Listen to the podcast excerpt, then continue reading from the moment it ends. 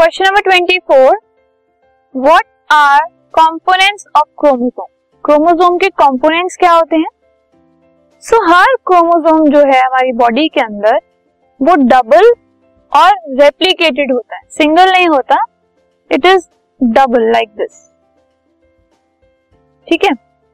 सो so, हर chromosome double होता है रेप्लीकेटेड होता है and it consist of two thread like structure called chromatid और इसमें दो थ्रेड के जैसे स्ट्रक्चर्स होते हैं जिनको क्रोमेटेड कहते हैं that are attach to each other at the centromere centre से ये एक दूसरे पे अटैच होते हैं।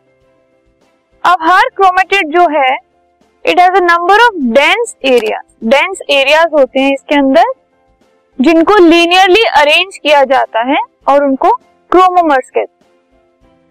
Now these areas they represent areas of active genes ये जो डेंस एरियाज़ है, यहाँ पर एक्टिव जीन्स होते हैं और इंटरनली हर क्रोमोसोम जो है, उसमें दो स्पाइरली कॉइल्ड थ्रेड्स होते हैं, जिनको क्रोमेनोमेटा कहते हैं, जो कि मैट्रिक्स के अंदर एम्बेडेड होते हैं और ये डीएनए मॉलिक्यूल्स होते हैं जो further generation to generation pass on होकर कैरेक्टरिस्टिक एक पेरेंट से ऑफस्प्रिंग में ट्रांसमिट करते हैं।